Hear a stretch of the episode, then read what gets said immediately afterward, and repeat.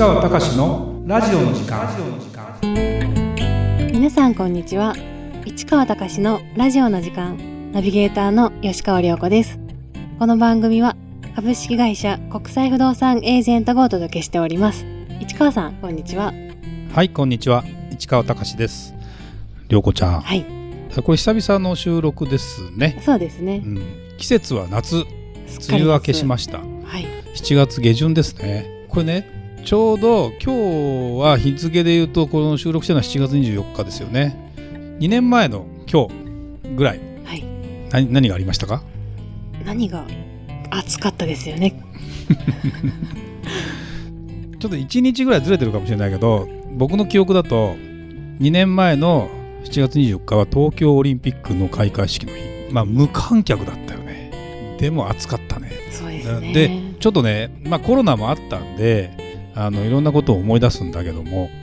東京オリンピックの時にもう本来だったら3年前の話ですよ。それが1年ずれました。それで今年2023年じゃないですか。で本来2020年にある予定だったから次のオリンピックってパリじゃないですか。はい。あれ来年だよね。もう もうだから1年後は多分パリでやってんじゃない？でも今パリもねヨーロッパも暑いよねでやっぱりこのねこの季節に炎天下でスポーツをやるのはどれだけ過酷なのかなというかまあ高校野球こんな批判してもしょうがないんだけど相当暑さに強くないときついね。体力もないときついですようねんだから体力だけというよりもちょっとやっぱり危険な状態じゃないですかそれでもやるっていうことを考えるとまあでもやっぱり暑さのピークっていうのはこの7月下旬から、まあ、東京の場合ね7月下旬から8月上旬にかけて。でお盆を過ぎると割とまあ暑い日もあるけど基本的にはちょっと落ち着いてくるというですね。そういう状況なんでまあものすごくやっぱり思い出すけどやっぱり東京オリンピックの時っていうのは無観客っていうことなのででもその前の前の年だから2019年にラグビーのワールドカップをやってるんですよ。まあこれ9月だけど。その時に外国人の人がいっぱい来て日本っていいよねって話になってそれで、えー2020年にコロナが来てでその時は、まあ、どうなるかも分かんなかったけど今は4年ぶりに例えば花火大会復活とかさいろんなことが大体ね出てきてるっていうことを考えるとやっとねやっぱ3年4年3年4年ぐらいはこういうパンデミック的なことが起きるとやっぱりかかるんだよね解決まで、まあ、解決じゃない。な、まあ、でただいろんな意味でそのテレワークの普及とかね、えーまあ、会わなくてもいいようなこととか、まあ、いろんなことができるようになってきてやっぱりそこは進化として捉えて次のステップに行くっていうふうに考えてみるとまあなんだろうな。節目節目でその同じ日1年前どうだったか2年前どうだかっていうのってなかなかその思い出さないけどこういう感じで思い出してくると、まあ、季節感的に言うと暑かったな去年も今頃何だったかなとかねいうようなことなんかを思い出すといいんじゃないかなっていうところで、まあ、始めてみますか。はい、えー今回は本格的なインバウンド時代の到来。不動産業界の課題は何？東京大阪北海道。その他も魅力的なエリアがというテーマですはい。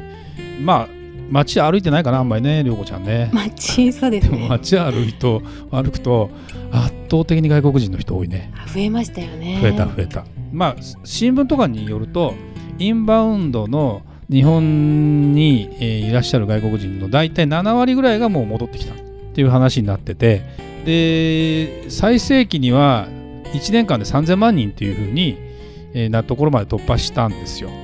でその時に世界一はどこなのって言ったらフランスだったかなその当時は。8000万人とかかな。だからまだまだ日本はそれでも3分の1ぐらいなのかなと思いながらでも3000万人まで伸びたんだっていうのが僕の記憶で。それが今まただからそういう意味では2000万人ぐらいまで来たってことだよね。7割ってことはさ。で中国人のなかなかその団体旅行とかっていうのがビザが解禁になかなかならないっていうこともあってちょっと中国人が伸びてないんだけどその代わり韓国とか台湾とか、えーまあ近場の人が多いんだけども、えー伸びてるっていう感じだし、えーまあアメリカとかヨーロッパとか、えーオーストラリアっていう方からも、まあ、かなり来てるなという状況だと思うんですね。でまあ、だだからいわゆる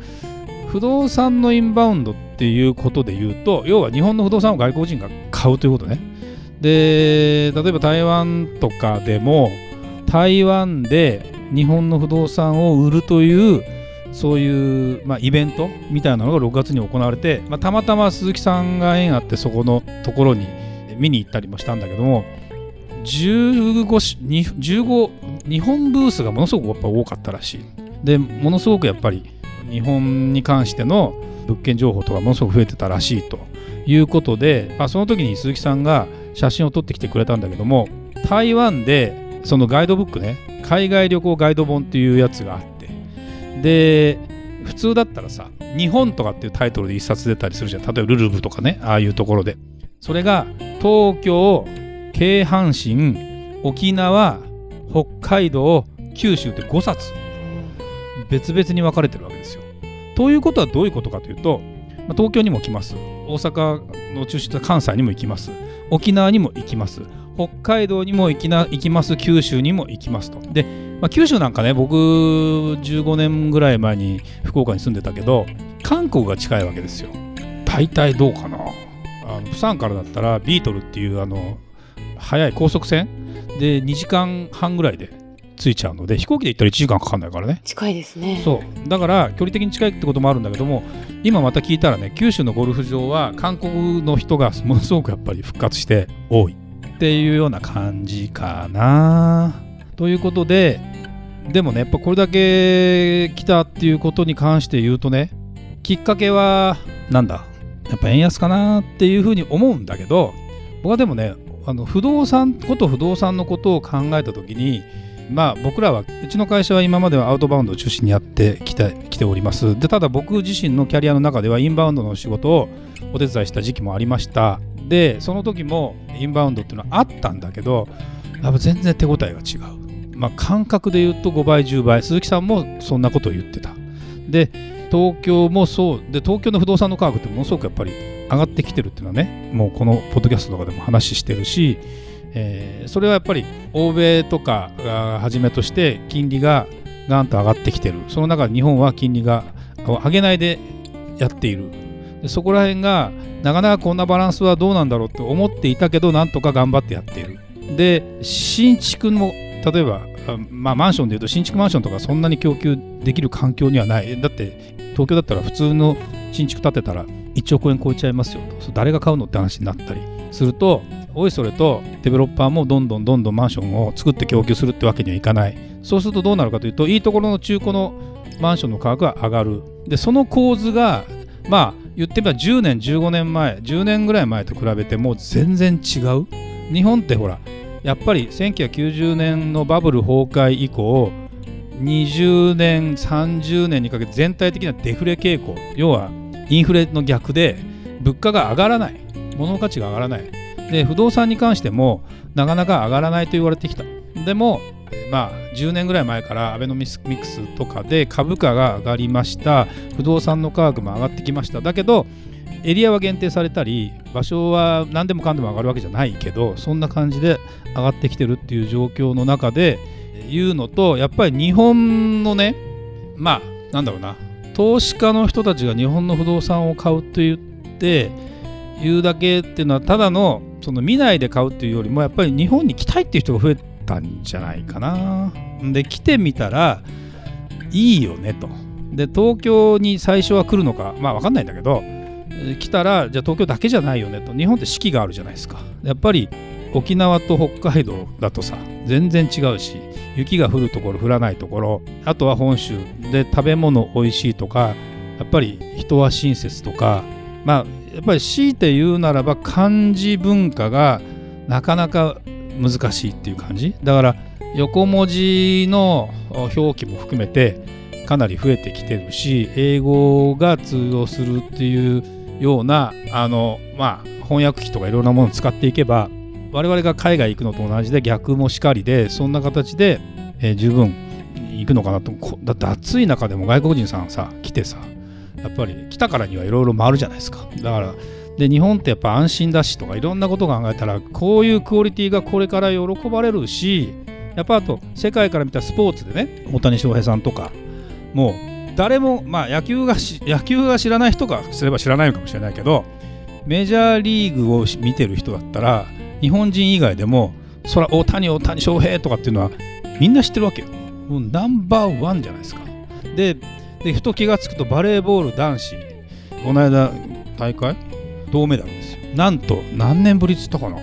？1977年以来すごいですね。もう僕の記憶だと昔金メダルを男子バレーは取ってたんですよ。1970年代に。そこから急にやっぱりその他の国が大型化とかそういうスピード化を図っていってテクニックだけだと無理なんでずっと低迷したと。で女子に関しては2010年のロンドンオリンピックとかで12年かな、えー、メダルも取ったりもしたんだけどなかなか男子っていうのがっていう中で言うと一気に上がってきてると。これはまあ東洋の時代かって話はちょっと置いといて日本のそういう全体的なクオリティが上がってきた中で不動産の価値っていうものがものすごくやっぱり僕は上がってきてるしそうね。やっぱね海外の不動産の仕事をやっててやっぱ思うのが管理細かいサービスとかがクオリティがやっぱり高いよね。って思うとまあそれを割安で買えるかどうかは別としても日本の不動産っていうものも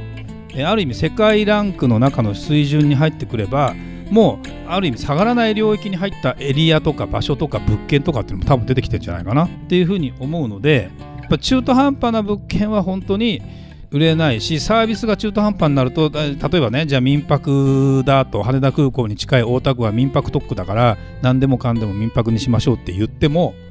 いざ管理とかいろいろやってみたらボロボロになるケースもさあるじゃないですか。だから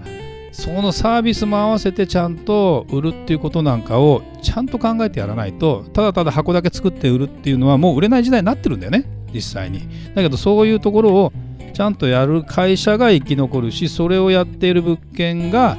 まあややろうとしてるオーナーかな不動産買った人はものすごくあの大事になるのかなっていう感じがしますね。うちへのオファーもね外国今までなかなかなかったけど外国の人が日本見に来る。で物件案内してくれって話が実際に始まりました。で本来まあ僕らこういう時って外国にちゃんと販売ルートをきっちり持ってそこから送客してくれって話をしたいんだけどちょっとそこまでなかなか行ってないんだけどでもうちが海外不動産やってるって話になったらインバウンドもやるんでしょって当然のように思われて売ってくれって話も実はあの売り主デベロッパー側からも来たりもしてて1棟のこのビルって欲しいんだけどみたいな話が立て続けにちょっと入ったりしてるので本当にそのいい場所でいいサービスをしてでもやっぱりねあの話を聞きに行くとそういう例えば店舗運営とかあのいうことまでちゃんと面倒見ますよと。でそれは実績ありますよ。自分のところで、えー、焼肉のちゃんとお店をずっと経営してやってますよっていうところが不動産の仕入れから作ってそれをビルを売ります。っていうようなことなんかまでつながってるのでまあ昔あのなんていうかな。こっから先は本当に本物のものしか売れない。本物だけはすごく売れていく。でそれを買って心配するような話は多分世界レベルで考えたらないかもしれないぐらいのクオリティにはなってきてるんじゃないかなという気がします。ただやっぱ課題はね分かりにくい地名っていうかね。外国人がこれ聞いて分かるような地名じゃないと六本木とか赤坂とか、えー、渋谷新宿とかえー、まあ、えー、品川東京とかっていうのは分かるけどそれ以外のちょっと微妙にずれたところとかがなかなか分かりにくいっていうのをどうやって表現するのかなっていうところはあるのでまあでもそこら辺はまた新しい展開になるんじゃないかなっていう気はしますけどね、うん、だからどうですか？そういう意味では期待できます？そうですね。ね。だから僕はいいんじゃないかなっていう気はするけどあのちゃんと不動産に関してだからうちの会社も今がちょうどね本当にインバウンドをやるべき時期に来たなと思うのでちょっとインバウンドの方もですねちゃんとやっていきたいなというふうに思います。はいありがとうございました。それではまた次回お会いしましょう